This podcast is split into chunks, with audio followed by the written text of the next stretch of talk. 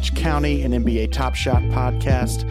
From pack drops to rookie updates, playoff hunts to best moment debates, if you're a hoop head, you're home in Badge County. And today we've got a fun conversation with not just a highly respected member of the NBA Top Shot community, but a man behind the moments. On the other side of this beat, we're hanging with Brandon Sowle, Top Shot's content inventory lead and bona fide hoop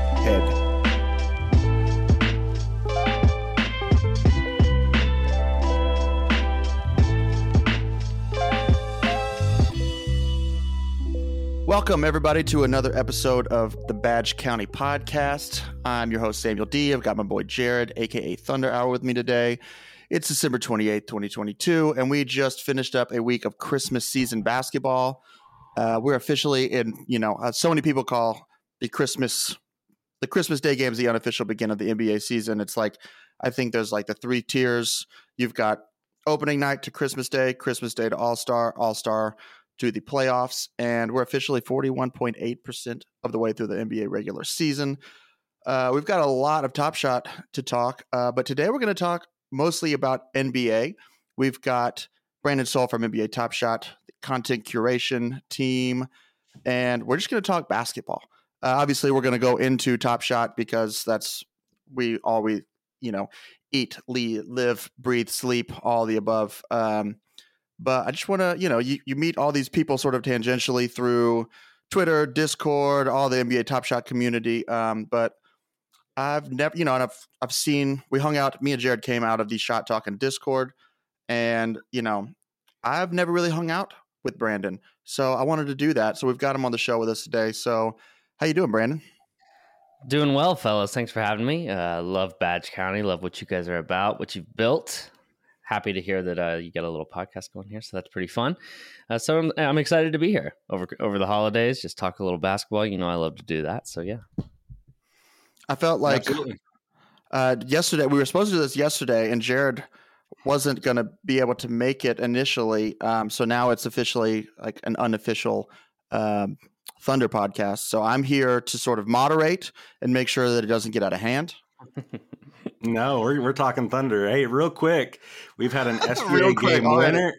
We've had an SGA game winner since the last time we podcasted. Uh, the Thunder keep winning. We're we're doing well. I Thunder Hour took a tumble during the, the game winner, but we're not going to talk about that today. Um, a literal tumble. anyway, yeah, the Thunder are uh, they're, they're fun. So keep going. Yeah, I kind of wanted to just like you know like we talked to Steve last week, but I know that you kind of came from a world of like, obviously, you know, you've been a basketball fan forever. Uh, Top Shot's only been around for a year and a half. So, like, what is your like basketball journey before Top Shot? Uh, just like my life, or yeah, just in general. Like, um, you know, how'd you fall in love with it? Are you from Oklahoma City? Um, you know, did you have a college team growing up, or because I guess the Thunder really only came around in what like yeah, 2008. 2008, um, yeah. Yeah. So I've been a basketball fan my whole life since since I was a little kid. Uh, it's been my favorite sport since I started liking sports. Obviously, we didn't have a professional team here, but that was kind of in the Chicago Bulls heyday. So naturally, like many kids my age, I loved Michael Jordan. I loved the Bulls. I watched as many games I could because back then you could actually catch their games on WGN which was just like a cool little twist yes. because you couldn't you couldn't see most teams unless they were just on national TV, right? But now, but you could see most Bulls games on WGN. So WGN, that, where there was a gateway, wasn't it? Yes, it was, and you know, so I love Jordan. Grew up just like idolizing him as a player and and as a celebrity, to be honest. And then um, paid attention to Oklahoma basketball college a little bit. Not like super hardcore, but always paid attention to the league even after Jordan just hung around and just was a fan. And then when we got the Thunder, you know, I actually had a team again. It, I was like, I like the Bulls, but they were never, they never felt like mine. And then we got the Thunder, and you know, it's like, okay, I have a team. Then we are good right away. It was like, okay, this is exciting. The whole city's rallying around this team. So that was a lot of fun, and I think we're gonna we're gonna get a little bit of that in the next few years here too, in Oklahoma City. So um, as my fandom of the Thunder grew, me and a buddy kind of started a. We basically had an idea to start a podcast. I think he approached me. Uh, and this guy is Jason Lewis, who was on Shot Talking on the show. It, many people listening to this might be familiar with him. He's uh, the Thunder team captain as well, along with Jared. Uh, and he said, Hey, man, you want to start a Thunder podcast? Just kind of like, I don't know, nonchalantly, like nothing serious. Let's just do something. We have nothing going on. And uh, him and I used to play a lot of music together, and we weren't really playing music anymore. So we are just kind of looking for something to fill that void. So I was like, sure. And I'm a person that I like struggle to take anything lightly. so I like go balls to the wall. And I'm like, all right, here's here's what we're gonna do. Here's what the show's gonna look like. Yada yada yada. And we just start planning out. And we're just kind of doing it for fun for a while. And then we start like experiencing a little bit of success. And more and more people are listening and listening and listening. And this podcast is called Thunderheads. And uh, eventually we it, it became like a second job for us. And we we had enough listeners to make a little money off of it. We uh, had like a few sponsorships here and there, and we eventually earned credentials through the Thunder. Got to cover summer league, et cetera, et cetera. So many cool experiences we got to have through that podcast, and it really made me fall in love with like content uh, creation and just kind of talking about basketball. To be honest. And I just worked so hard to make that podcast good. And credit to all the guys that were in that podcast too. They they did the same thing with me and they were just with me along that along that journey and now i got to start remembering kind of backtracking here exactly how this went we called off the podcast in 20 man i don't remember the year 2019 um, i had my first kid my son another guy in the podcast had like his second kid i think and it, there was just a lot happening at once mm-hmm. and uh, we were just unable to dedicate as much time to it as we wanted to. And I think there were some we, we just thought it was going to be the best for everybody if we just called it off. You know, we had a nice run. Uh, it wasn't it didn't end poorly or anything. It was just like, hey, you know what? This is becoming more stress than it's worth. It doesn't pay us like our primary jobs. Let's just, you know, let's pay attention to our families. Let's let's focus on that and go our separate ways for now. And I'm sure something in the future will will get us connected again. Um, so we called it off, and it was nice. You know, it was a nice relief after like grinding for five years of doing that podcast. Uh, it was kind of nice for me to just like take a break and focus on family, and then you know, naturally, I start getting that void. It starts building in me that creative void that I just have always had. Uh, so I start messing around, doing different things, trying to come up with different NBA content to to create and just get myself back out there again. And then I stumble upon NBA Top Shot. And at first, I'm kind of like, what is this? And then I kind of fall in love with it. Um, it felt like it was bringing me closer to the game. And I saw an, I saw a real opportunity in creating content around Top Shot. So my buddy Seth Anderson, who was also on Shot Talking, um, was into Top Shot as well, and we kind of connected. and We decided we wanted to create some content around this. We made the show Shot Talking. And that was a lot of fun because I just like to do stuff like that. I like to do, I like to have fun when I'm making content as well. I like to do it my way. I like to, mm-hmm. I don't worry about creating something for anybody. I do it for me. And if you like it, then that's great. Um, and I, I just like to be silly. And that show really accomplished that, I think. So when did Shot Talking start? Shot Talking started in April of 2021, I think. April okay. or May. That kind of tracks because, yeah, like that was pretty much, you know, I think talking to a lot of people now, like everybody seemed to find their Top Shot community pretty quick. Um, but I didn't. I pretty much was just like a one man show. Didn't need any, there was, I didn't need any community to like fuel my obsession with it. Um, and I think I found somewhere I, I didn't really use Top Shot. Uh, I didn't really use Twitter that much. Um, what I was really shy in a Discord. Like I, I may have joined, but I wasn't saying anything. And then I think I saw maybe like a shot talking tweet, and then watched a show, and then joined the Discord, and then like maybe just like sat in the Discord and just like watched conversation for a while. Um, but it's funny because you know everybody's got these like really intense views of Discord, but the only Discords I've ever probably sent more than three messages in are the Shot Talking Discord and now the Badge County Discord. Well, I was going to awesome. say that's that's so unlike you, Sammy D, with not talking because pretty much now I don't do, shut up. yeah, exactly. you said it. yeah, yeah, I mean that that shot talking Discord is something I'm super proud of too. You know, that, that was that was all built from strat- scratch, just like Thunderheads was. You know, and it just felt like we were kind of just kind of connecting the circle a little bit, and I feel like that Discord I I set on a mission to say, hey, no no negativity in here. We're gonna have the right people in here. This is gonna be a fun environment for people, and I'm not afraid to kick people out if they suck. Like I don't care. Like I don't have any tolerance for that.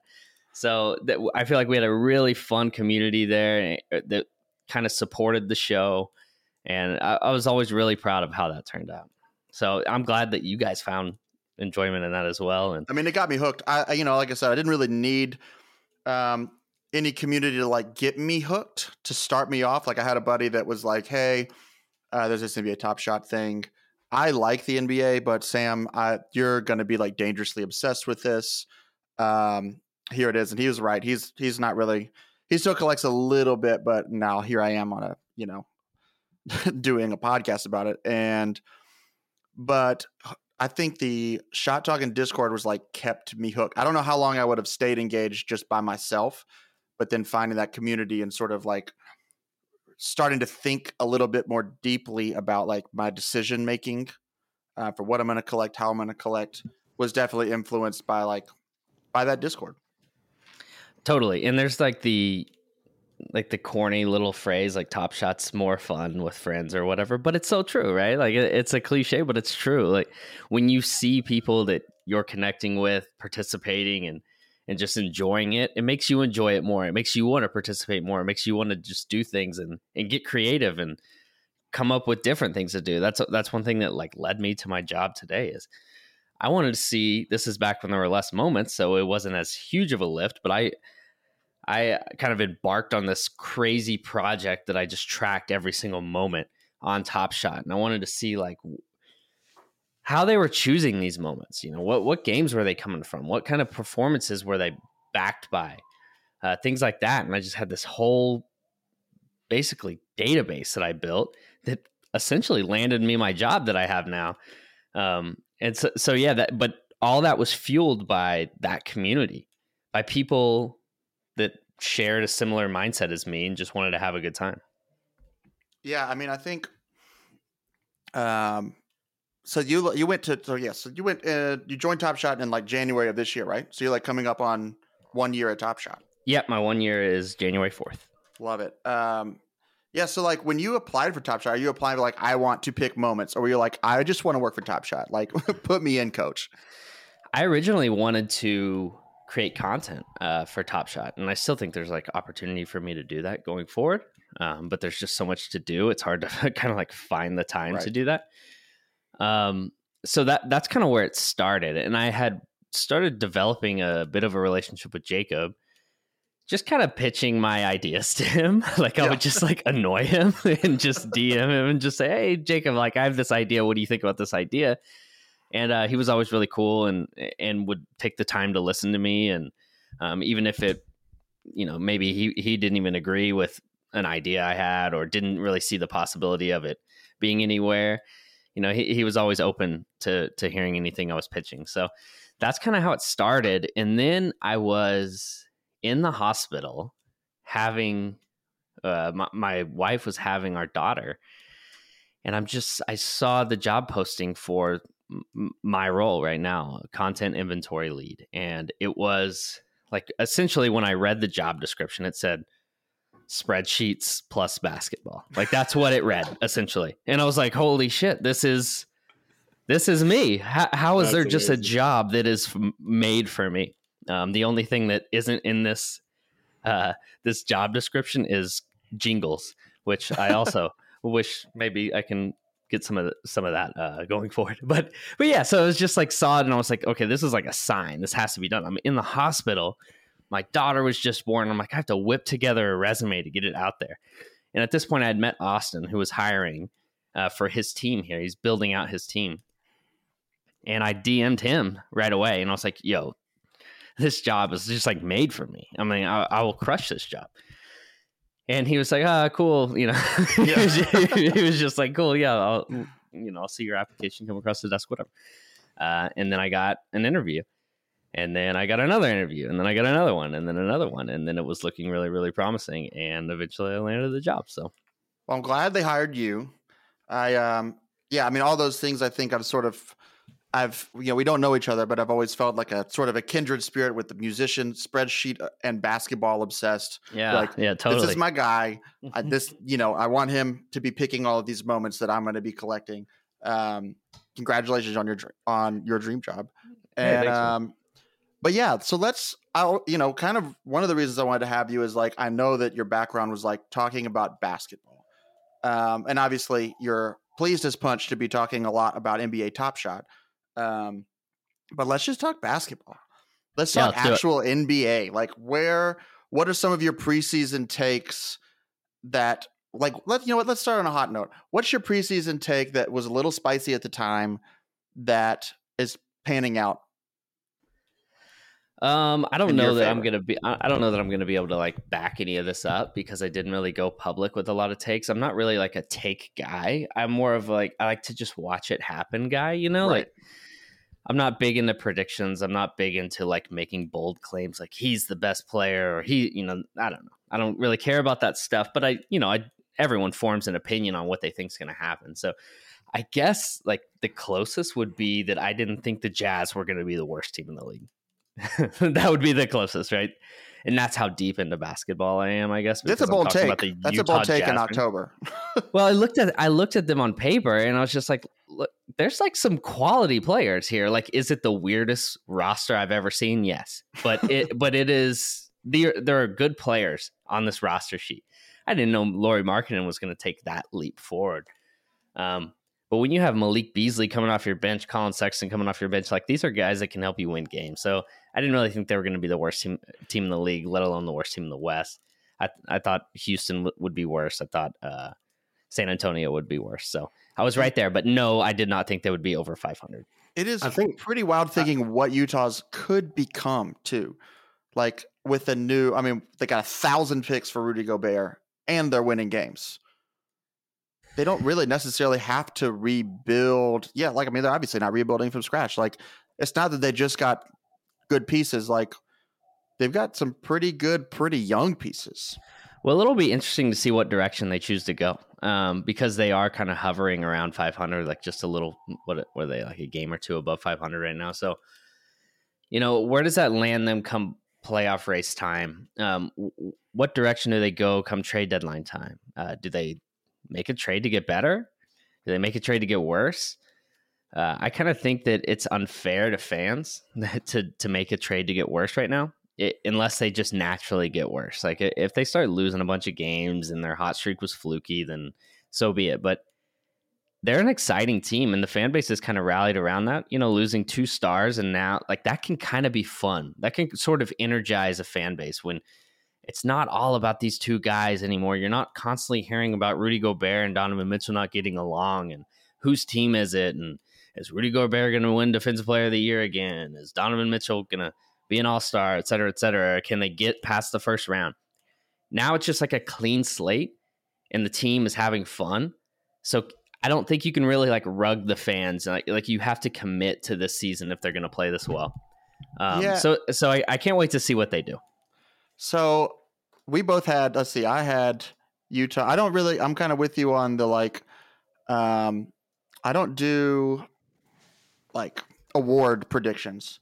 Um, just so much can happen. It's just I don't want to, to really care to waste my time. But every year I do make a. Um, I do go completely overboard and one through 15 like fill out my end of the year standings fill out a playoff bracket with those and then just go to town um, and I think I had the Jazz at 14. Jared had them at 15. And I'm totally, yeah, I'm guilty of just like the narrative that it's like, okay, yeah, I remember I haven't looked at their roster, but the Jazz are supposedly going to suck. Um, yeah, but, I, th- I, think ultimately, like when when you trade those two stars, you think they're going to be bad, but it's similar. I know I'm going back to the Thunder. Sorry, but Brandon, this probably reminds you a little bit of that Chris Paul team they they just got pro still, right? So it's hard to fully you know, tank in one year. They, I think, you know, like you said, they could rebuild um, over a couple years, but this year it's tough for them to just fully tear it down. Yeah, totally. And they're not that young. You know, it's one thing when you're a young team like Houston and you have Jalen Green and Kevin Porter Jr. and Alperen Sengun running around out there and Jabari Smith, and you're like, that's a lot of talent, but it's also a lot of youth. And it takes time to learn how to win in the league. You mm-hmm. look at the mm-hmm. Jazz, I mean, they, they, they have Jarred Vanderbilt and Lauri Markkanen and Kelly Olynyk, uh, Malik Beasley, guys that have played for good teams in their careers. They, they know mm-hmm. how to mm-hmm. win games. And like Rudy Gay has got to be older than Will Hardy. yeah, he's. Yeah, I think you're right about that. He's got. I mean, that's what's wild is that like on one side it's like, you know, uh, the Rockets are so young, but Silas is also really young. So like, well, you know, nobody really knows how to win yet. Um, and then you look over there and you're like, they're just like you said, they're just really not that young, and they're trade pieces that like, you know, if they're, like, oh, well, they could trade Conley, and obviously THT's value compared to when he was in LA is not quite the same. Um, but I, I watched a lot of Walker Kessler. He was an Auburn, I'm a Bama fan, and he just absolutely gobsmacked us two times last season. Um, and it's like I don't really see that steep of a fall off from Gobert to Kessler. That's you know I guess probably a spicy take, but I'm just not a Gobert guy. Well, I mean, um, it's not that crazy. Like if you if you're watching this year, right? Kessler's yeah, plays defense and he gets you what 8, 10, 12 points. Sure, he's got one of the best block rates in the in the league right now. I think the last time I looked was last week, and I think uh, his like blocks per thirty six is either first or second in the league. Like that's that's how good of a rim protector he already is coming into yeah. the league. And Rudy Gobert goes to the Timberwolves, and they hadn't they haven't held a single opponent under hundred points all season. Ooh, so, speaking of. So on the other side of the Utah tra- uh, the Utah trade, and the other side of a good take is a bad take. Jared, would you like to discuss your um, oh yeah, your wolves.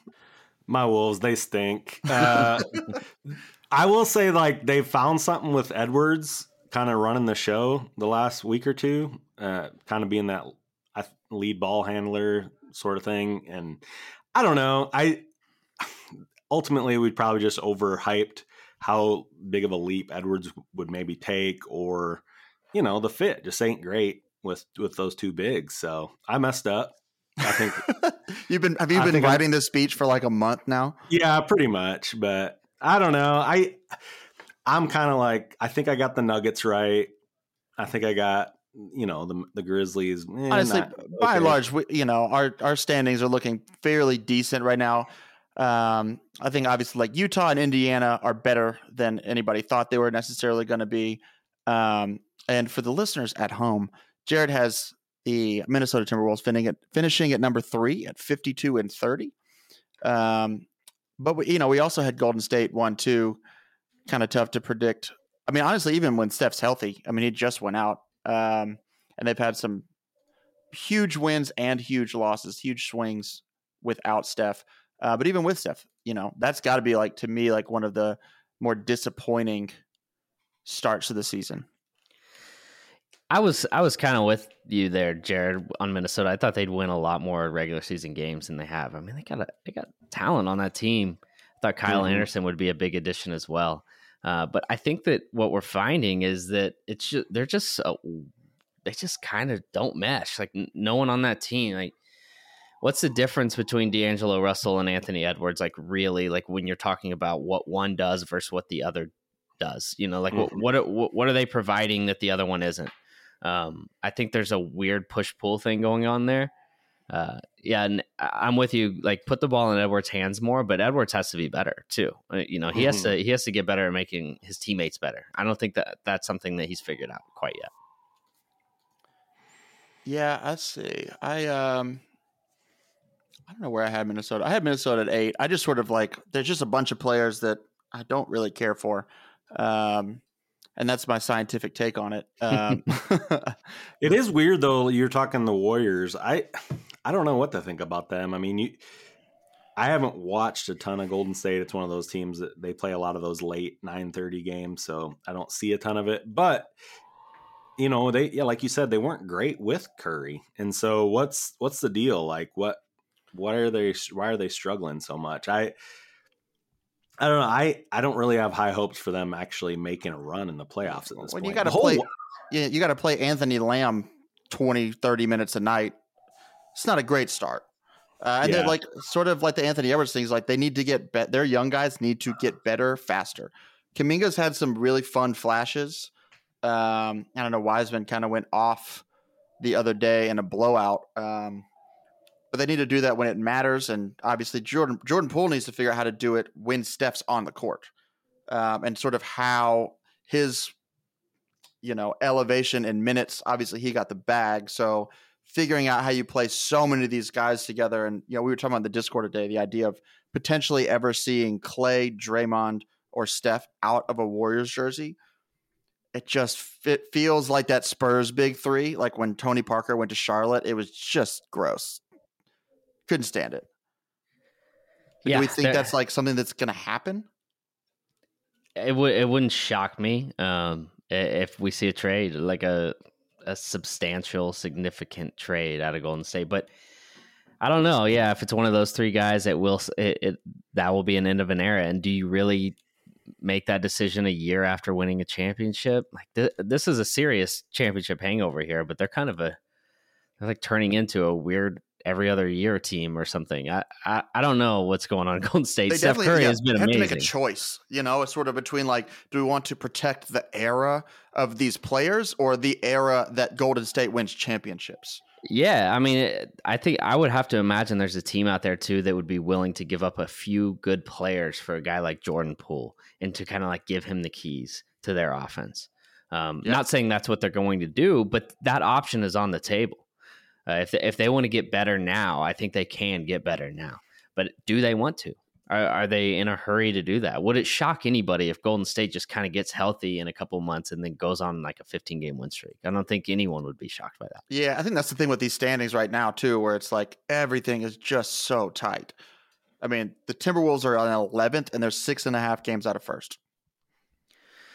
Yeah, they, yeah. The West is just it's just packed so tight, and uh, the East is kind of kicking the West the West ass right now this season. Like it's it's really Can not I close. can I say something about the West? Isn't the West just kind of bad? I mean, there's nobody good, right? The Nuggets are probably the favorite right now, but they're just average in my opinion. I don't know. I don't. I haven't don't seen see anything out of the there where I'm like, as a Celtics fan, where I'm worried about the other side of the bracket. I'm worried about Jokic. I'm not really worried about the Nuggets. You know, like uh, the Pelicans have been, they've just felt sort of just like keeping Brandon and CJ and Zion on the court all like all together. Just has, I mean, I don't know how many games they've all played together, but it's got to be less than 10. Um, you know, Ingram's been out a while. I think uh, Zion, I think, is coming back tonight. Um, but they're so deep, and then all of a sudden you look up and they're number two in the West. The Grizzlies are kind of, you know, everybody's got a star that I'm scared of, but there's not really any like bench units that are scaring me. Kind of, you know. Yeah, it's a lot of TBDs in the West. I feel like, and I think you're right, Jared. I think Denver is the scariest team, and to me, they are legit. Uh, when you have a guy as good as Jokic, I think they made great trades over the offseason too. I think KCP is just like a perfect fit there. I think Bruce Brown is a Mhm. perfect fit. Uh, I can't so I believe li- they got Bruce Brown for that.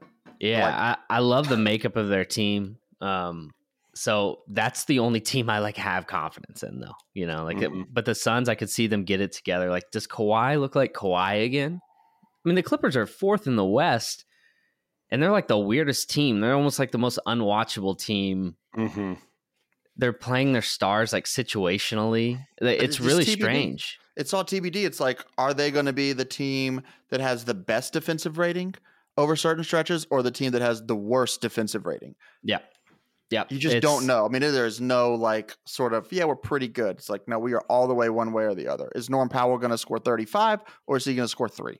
Yeah. and you know he's not going to do much else. I mean, that, that's just kind of the name of the game for Norm Powell. And then the Pelicans, like something just tells me they're they're a year away from being real. Um, I, to your point, Sa- Samuel, like the, getting the whole big three healthy at once, we just haven't seen. And even when we have seen Ingram and Zion together, we haven't really seen them mesh at a high level. Uh, it's, there's a weird like whose team is it? They're playing their best ball when one of them's out. Yeah. 100%. And Memphis, something feels missing there to me, but uh, maybe it's just a matter of getting that whole team healthy. You know, Desmond Yeah, Bane's back.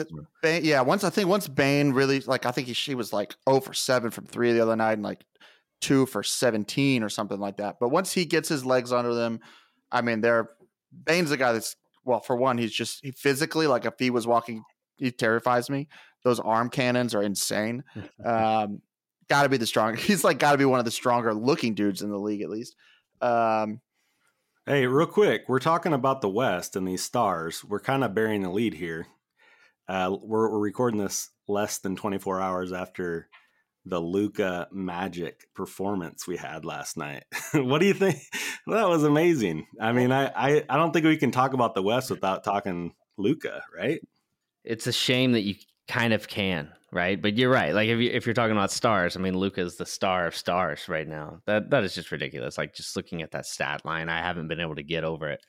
I think we're starting. To, I'm seeing some rumblings, at least in the Badge County Discord, of um, we're currently. I mean, maybe it's Sports Illustrated. Maybe it's like the Sports Illustrated curse, the curse of the Bambino, um, the video game numbers curse, where they just like, oh, I got a video game numbers moment. I'm gonna go absolutely insane tonight and give you 60, 20, and 10. Oh man, it's true. It's the most dangerous set right now because when we commit to one, we know that this, those guys, like you look at the names in the set right now, right? Like Booker, KD, Luka. Uh, who's the last one I'm missing? There's one more. Luka, Uh, Booker, KD. Oh, Anthony Davis. Any Anthony any of these guys can just go off again. Like th- these are high level players, obviously. So I've sort of like talked myself into. Um, yes, we're highlighting that game. Yes, we're highlighting this me- mega statistical achievement. Uh, but it's sort of a representation as well of that player and of Right. that season and yeah, what he can do. That's do. what I was thinking all all day, all night. These are the night. guys that give you video game numbers. Yeah, eh, yeah, night Exactly. in, night out, right? Night in, Exactly. night out. These So- guys do that. So you know, there's yeah, that it's it's going to be in, almost impossible to nail like the number one video game numbers candidate uh, without like just waiting until the very end of the season, which we don't want to do, obviously. You know, so uh, yeah, um, I'm you guys don't want to do that. Sidebar on that set. I know we talked about it on a podcast before, but those video game number moments, the reels are just amazing. Like well done, well put together. Just tell like a, a story again of the player and their performances. So yeah, shout um, out to the team. Yeah, appreciate that. Um, it's it's definitely unlocking new possibilities. I think with what we can do at Top Shot and uh, what moments can look like going forward. All at the same time, you know, kind of it has the potential to create slippery slopes, though. So we have to be very careful with what we do. Um, w- you know, we don't want everything to be a reel, uh, but we do want reels to exist when necessary. And and this set is just it's it's perfect. It's perfect for it. I really, I really, really love it. And I think by the end of the season, it's gonna be one of the best five three sets on Top Shot. Yeah, I think we've got a handful of guys in the Discord that are actively seeking out that set. I am disappointing myself because I can. I'm for one. I'm not currently. They're not in my like Series Four strategy, but they are arguably like the best moments on the platform. Like just watching them, even like a guy like Anthony Davis. Not the biggest biggest Anthony Davis fan, but that moment is incredible. Um, I think, like Joe was saying, they just sort of you know, and I then sort of like you were saying, like they represent this player as a whole. It's not just like, you know, the flashiest plays from the game. It's like this is what this player can do. These are the type of things he could do in any given game. Um, yeah, totally. And, and I think like when you really s- step back and think about it from a, I guess a collector's mindset, like this is a first on Top Shot, right? This is a this is the going to be the first set made up entirely of reels, not counting uh, dynamic duos, I guess, but on an individual level, not on a team level, it will be that. Yeah, that's Uh, that's really currently the angle. reason I'm not going for video game numbers is because dynamic duos is like my number one thing right now. Got to get it done. Um, it would be my first rare set, and it's just I mean, 30 franchise debuts.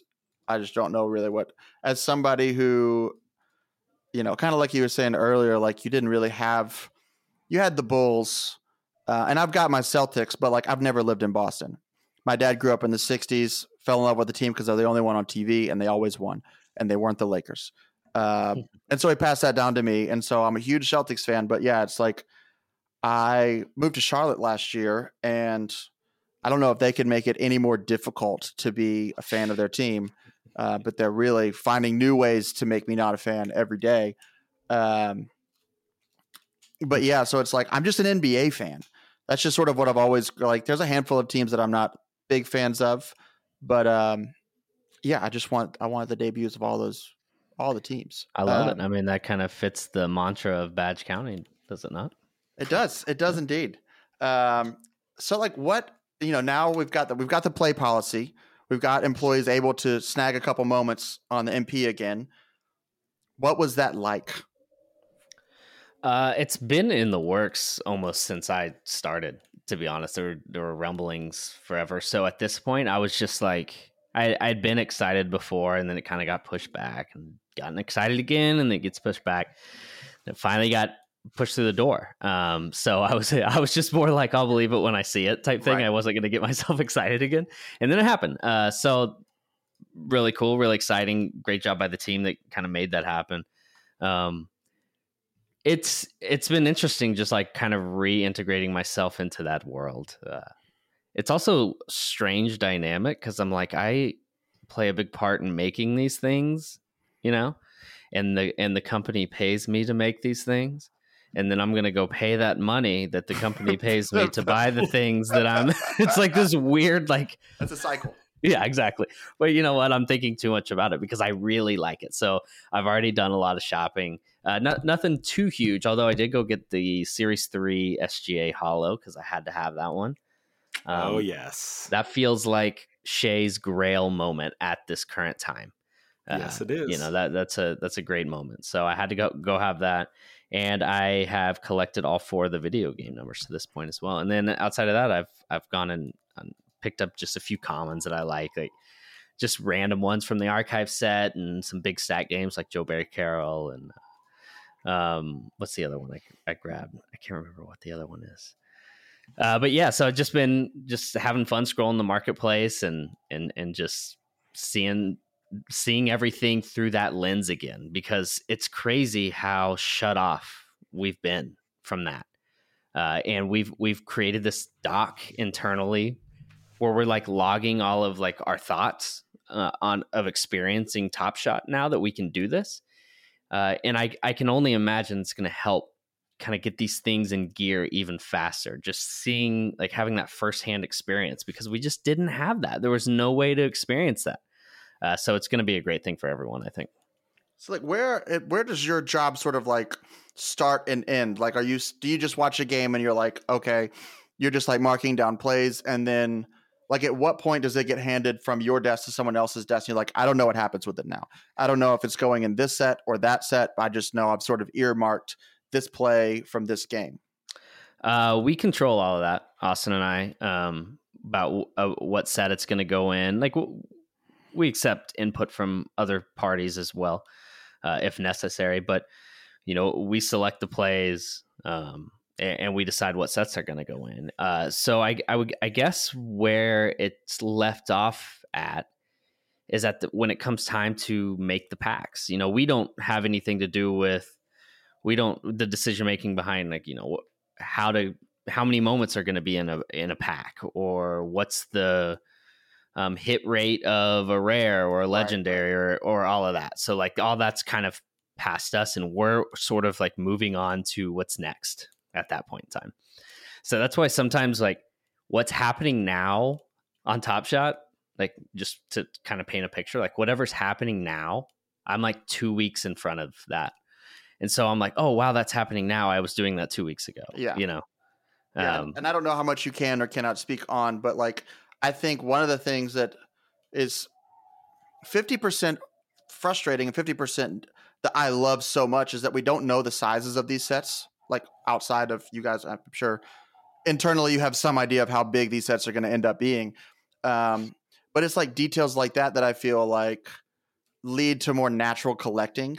Being like, I'm not getting these video game numbers set because I know it will be X amount of moments from X amount of players and I know everything about it. It just sort of like, and I just naturally gravitate towards this set whether it's video game numbers or for the win or whatever. And it's sort of, I think it's maybe allowing for more like organic collection of those things. Um, okay, that that's actually super interesting to hear um, because that that is a challenge I think we face. Right, is um, boxing ourselves into something versus letting the basketball dictate it. You know, it, and I want us to be able to sort of just establish this reputation of um, we're not forcing anything. You know, what like if a if a video game numbers happens and it feels appropriate, then we will put it in video game numbers. Like we're not going to force uh, a, a, you know a 21 point 11 rebound 9 assists performance in there just because we need it and we want it in packs like yeah so if video game numbers ends up being 15 moments or if it ends up being 30 moments like that's that's the worry over here is we don't want to or if, or if we say for the win like it's going to be capped at this number. Like, well, what happens if we hit that number like with four games left in the season and then we get something epic in those last four games and we can't do it because we said that this is how many it would be. You know, so we're trying to figure that out and, and what the best approach is there. Um, but so it's really interesting what you said because I get I see both sides there. Like we want to know, we want to know how many are going to be in this set, but we also want it to make the most. We want this set to make the most sense it possibly can make basketball wise. So it, it's a kind of a balancing act there. Yeah, like for the win right now, those prices for me, I'm just like I've got to have them. Um, but you know, I've got my set strategy, and I'm trying to stick with it, and I'm trying to be a little bit. I think that's one thing that a lot of collectors have sort of landed themselves in a position in Series Four, where like we've had the learning curve of S2 and S3, and I think by and large, the majority of collectors that are still buying every single day. Like they they know what they want, um, and I think we get most disappointed in our purchases when it di- when it deviates from what we knew we wanted before we deviated. Um, you know, and so, but for so for me, like with the for the win thing, it's like I personally am not going for it because I'm like. I I know I can get these six or seven for this price or whatever. And if it ends up being 16, 17, I'm all in. I'm all about it. If it ends up being you know, 40, there might be a point in the middle of the season where I'm like, okay, it's getting a little bigger than I anticipated. And now I feel like I might want to reverse course when this wasn't something I was like naturally going for in the first place. Um, I got you. That makes but, sense. But yeah, so I think it like if that was my opinion at first, being like, oh, I wish I knew everything. And it's like I also spent the entire summer sort of saying like, I don't care about a roadmap. I know mm-hmm. that's a real spicy take, but like I don't work at Top Shot. I don't own Top Shot. Why? What other companies do I buy things from that are that owe me a minute by you know a play by play of the next year that they don't from a season they don't know what's going to happen. Um, but so, what are some of like your favorite updates or sets or moments from like Series Four? Like, you know, because you kind of came in in the middle of Series Three, um, you know, and so like I think the way that we're sort of seeing James Harden figure out like he needed an offseason with the Sixers to really figure out so he could put up some of his video game numbers. Yeah, like 21 assists the other night. Um it's like how much did having an offseason sort of like propel you and like give you, you know, a little bit more of a platform to be like, okay, well let's let's take a step back here from the curation team and sort of reassess this now that the team's grown since the middle of S3. Uh, yeah, that's a good question. Um, there's hardly an off season because the W, of course. Um, although it's less busy, admittedly. So uh, there was a lot of that. Just kind of just taking a step back and looking at like what can we achieve this year. What what do we want moments to look like? What do we want these collectibles to look like? How can we level up without going too far too fast? Um, we that that's one thing Austin and I we talk about all the time, just like continuously leveling up and and making our stuff better. Um, so th- that's what that's what we're working on. And one one thing that I'm so proud of is if you go look at moments the way they looked, the way they were edited, um, the way they came out before I, I started working at Top Shot, and where they're at today and I'm not taking credit for this. I don't want that to be misunderstood. Uh, but just from that date to today, uh, there's just no comparison to the quality of the moments. Um, and that takes a whole team to achieve something like that. It's because we we saw something, we saw an area we can improve, and we did it, and, and we're going to keep pushing that direction. And so, really, when you say like, "What are my favorite moments? What are my favorite update?" Like that's my favorite update. Being a little bit more detached from the product features, just because I'm so ingrained in the basketball, I'm so focused on making the moments as good as they can possibly be, and and each moment meaning something uh, like each moment being there for a reason. I think that's something that a lot of people don't really realize. Um, it's very there. There are not many cases that a moment is there just because it's a cool dunk. Right. Like those days are kind of gone because how many times can we just do that? Um, I think we have a very unique opportunity to connect with the fan. Uh, and that's to me is what Top Shot's all about. Like, why do you love this? Uh, well, I love this dunk here because I was at that game. Or I love this dunk here because I was watching that game and he had a career high. And that's my favorite team. And that's worth remembering. You know, things like that. Like even an example I use all the time that looks, you know, what meets the eye is is the series four uh, Seth Curry base set moment. It's just he hits a three, it's a nice three, whatever. Um, but he had 29 points off the bench it just shows like what a flamethrower Seth Curry, right. what a weapon having that guy off your benches, and that's the story we're trying to get better at telling. Um, and we do have restrictions, and we're going to continue plowing through those restrictions and just continuing to make the product as good as it can possibly be. You know, whether it's updates to the cube. I'm not saying, by the way, I'm not saying these things are. yeah, I mean, it's got to be horrible to be like, you know, like on the inside, every time you say anything, like, I just want to clarify. I just want to clarify this as well. I just want to let it be known. yeah, but I mean, like, no one's dumb here. Like, of course, we're floating around these ideas all the time, right? Like, uh, we've talked about updating the cube to just give it a, a, fresh update. We've talked about audio and moments, of course. Like, these are all things we're looking at. We're looking at improving in the future. Um, I'm not the person to make those promises to say, "Hey, this is happening" or whatever. But it's a, something on my radar and something that our team, uh, the curation team, is is plowing ahead. Yeah, it is something that I've sort of noticed in the middle of like maybe over the summer when you're sort of like you know there's not a lot of new stuff, and so your Dapper's got to go somewhere.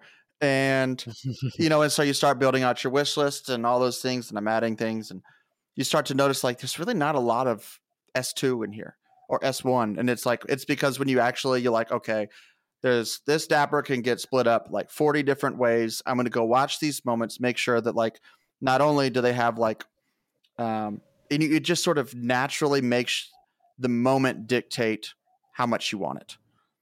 You know, not like flash challenges or other little pieces and pies of the thing. You know, it's just like, okay, well, I started when I started this list. There's some S2s, some S1s. At, you know, it's all over the place. But what it kind of called down to was like S3, um, especially with like the MGLEs uh, in particular. That set is pretty elite. Um, before we let you go, I know Jared wants to talk some Thunder. Let's talk some Thunder. Like they're what 12th in the West right now. Um, do you want to push? Would you rather the the Thunder be the 10 seed or the 15 seed? Uh, Loaded question.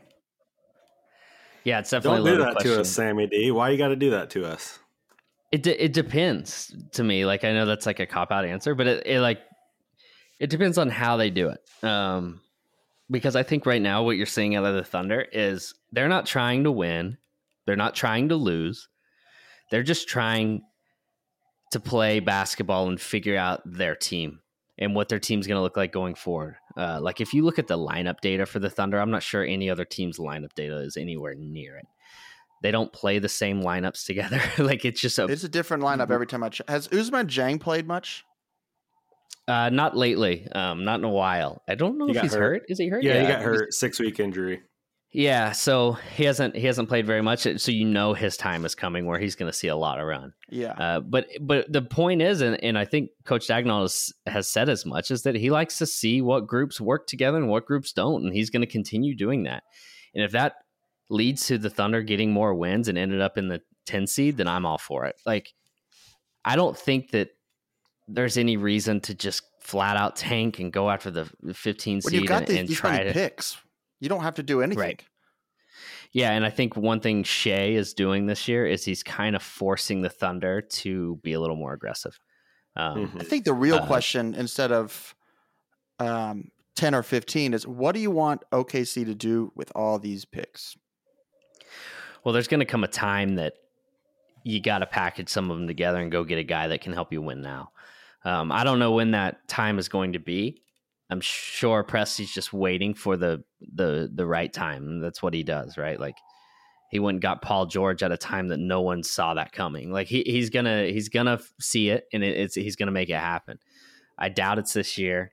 It might not even be next year, but it's going to happen. So there's no way you can draft all every single one of those picks. That's not going to happen. Like you use these as ammo to build the roster that you want to build, The Celtics and tried now to. you have that centerpiece. Yeah, you don't want to end up with a Yes. James Young and a Romeo Langford. Yeah, um, you're better off trading the picks before they become those guys, huh? Yes. yeah, I think that's right. So I'm excited about where the Thunder are headed. I think they're headed in a good place. Uh, Shai is uh, an all star. He's he's borderline superstar, and we're seeing that. Like before, I was sort of waiting on him to cool off. I'm like, man, he's having a hot start to the season. He's really really good, but no way this is going to keep up. insane. And and now every night, like it, I, it's it doesn't shock me anymore. You know, he's scoring 30 every every night. Even last night against the Spurs, dude controlled the entire game and only scored 28. You know, had one of his lowest scoring outputs of the season, and he controlled the game. He was easily the best player on the floor. Uh, so that's how good he is uh, this season. Can anybody else possibly make up the gap to win the clutch award? I think so. All it takes is a couple game winners, Yeah, right? So got- I mean, he just feels like, honestly, if there's, if I had to pick right now, and I know I'm talking to two Thunder fans, I don't want to be pandering too much here, but like, if the ball, if the, you know, who am I putting the ball in their hands at the end of a game? It's got like for me, it's just Shai right now. Luka's like, it's easy to say Luka, but like he already has the ball in his hands all the time. Um, you know, and Shai's obviously got a pretty heavy usage himself, but he just makes it look so. I think easy. Shai is like pretty much a lock for the most improved, though. I would say he's more of a lock for that award than anything. Yeah, he's got, he got some He did- I mean, this this is Morant level uh, leap in my opinion from last year. Like that's how big the leap was from Shai. If you Yeah, go look at their stats, like he went up like eight points, similar to what Morant did last season. Um, yeah, this has just been an amazing run, and like you said, I thought it was going to slow down, but it hasn't slowed down. And matter of fact, it's actually like, can he do more? And it seems like he can. you know, you put better shooting around him, you put uh, different pieces around him. Like this guy could, you know, be one of the best in the league, no Yep. doubt. I've mind. already turned the corner from like being shocked by how good he is every game to now looking for holes in his game at where he can Mhm. improve. Like that's Mhm. how good he is, right? Um, so 100% with you. I think he's he's almost got most improved in the bag. He's got he's got the inside lane too, the most clutch player as well. So that's exciting. Did I see he has more Um, blocks this year than uh, Rudy Gobert?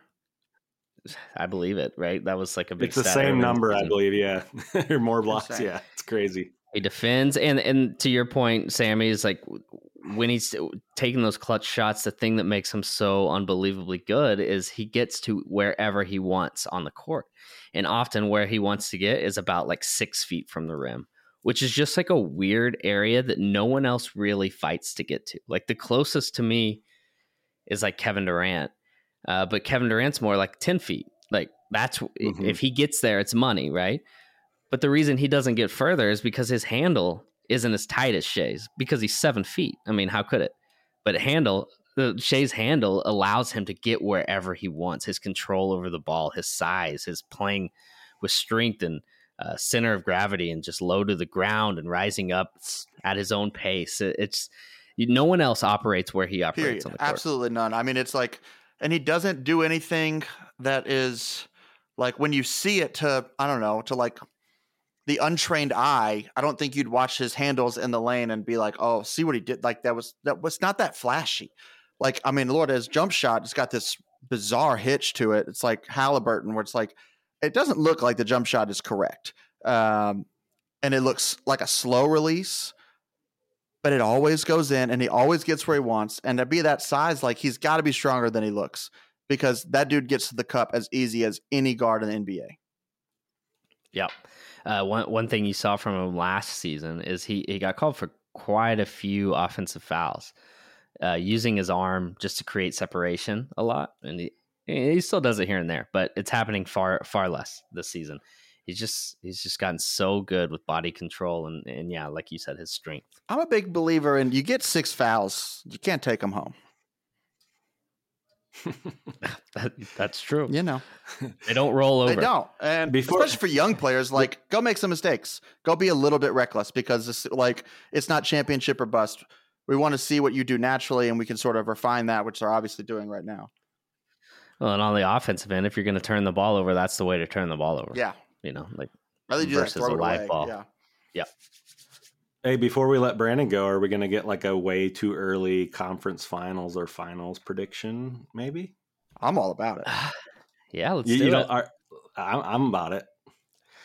Um, this is the as far as the finals. I'm to go. All right, let's start with the conference finals because that'll be a little more, I guess, spicy.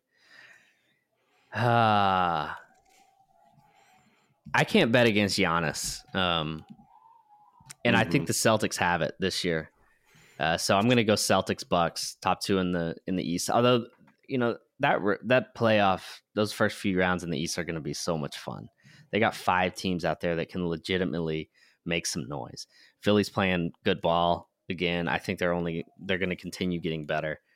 Um, and can can the Heat get it together a little bit too? That'll be interesting. I'm I, I kind of doubt it. They're an every other year team. And for the West, I'm going to say Denver, and Memphis. And I got Denver coming out and I got Boston coming out. So I'll go Celtics Nuggets right now. Who's taking the chip? So I, I got to go Celtics. I think the Celtics have it. Um, I think they have the best one-two punch that like they just seem to have this unique uh, chemistry that isn't necessarily like they play well with each other. Not that they don't, they do but the, their chemistry is like when the other one doesn't have it, the other one does. Right. Like, like that's that's a great chemistry to have, right?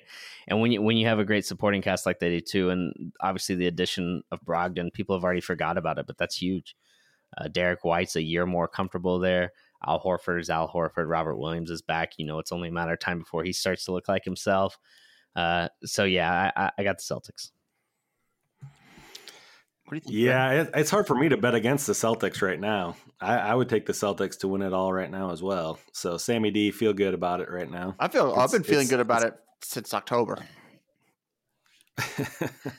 it is hard to bet against Giannis though, and I mean the Nets have been playing really well though. So I I don't know. I yeah, it's hard to bet against KD. I mean, it brings me back to that Nets Bucks series when I really started to fall in love with Top Shot. That that series where Durant hit that what was supposed to be game winner with his yep. toe on the line. Yeah, that, here's that was... what it is to me.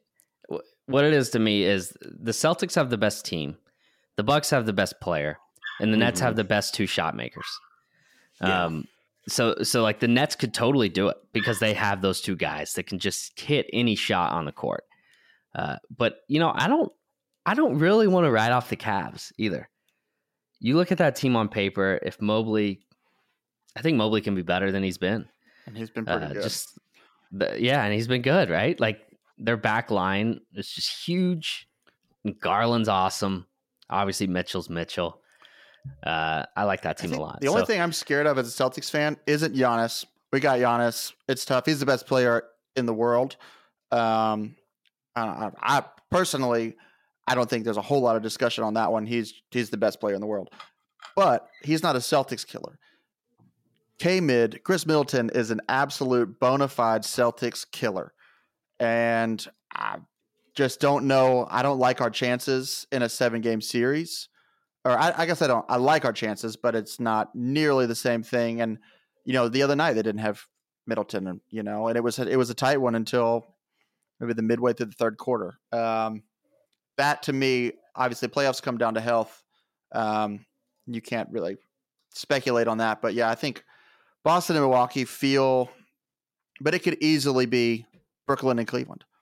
Um, in the West, I'm I'm going to be weird, and I'm just going to say um, well, it's not really that weird. I, I sort of toy between a couple of things. Denver looks like the whole the linchpin for their season was how quickly does Jamal Murray get back up to speed, uh, and they're very good, and he's not back up to speed yet. He's still, you know, he's still got room to grow.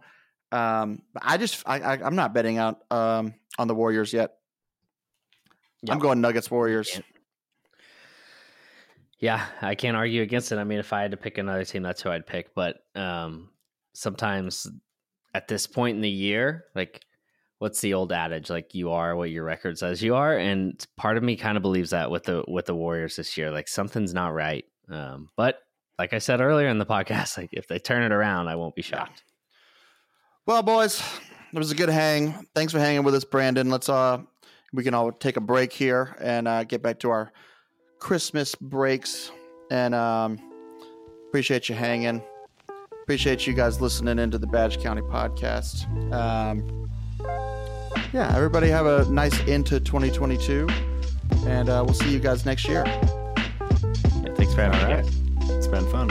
See y'all later.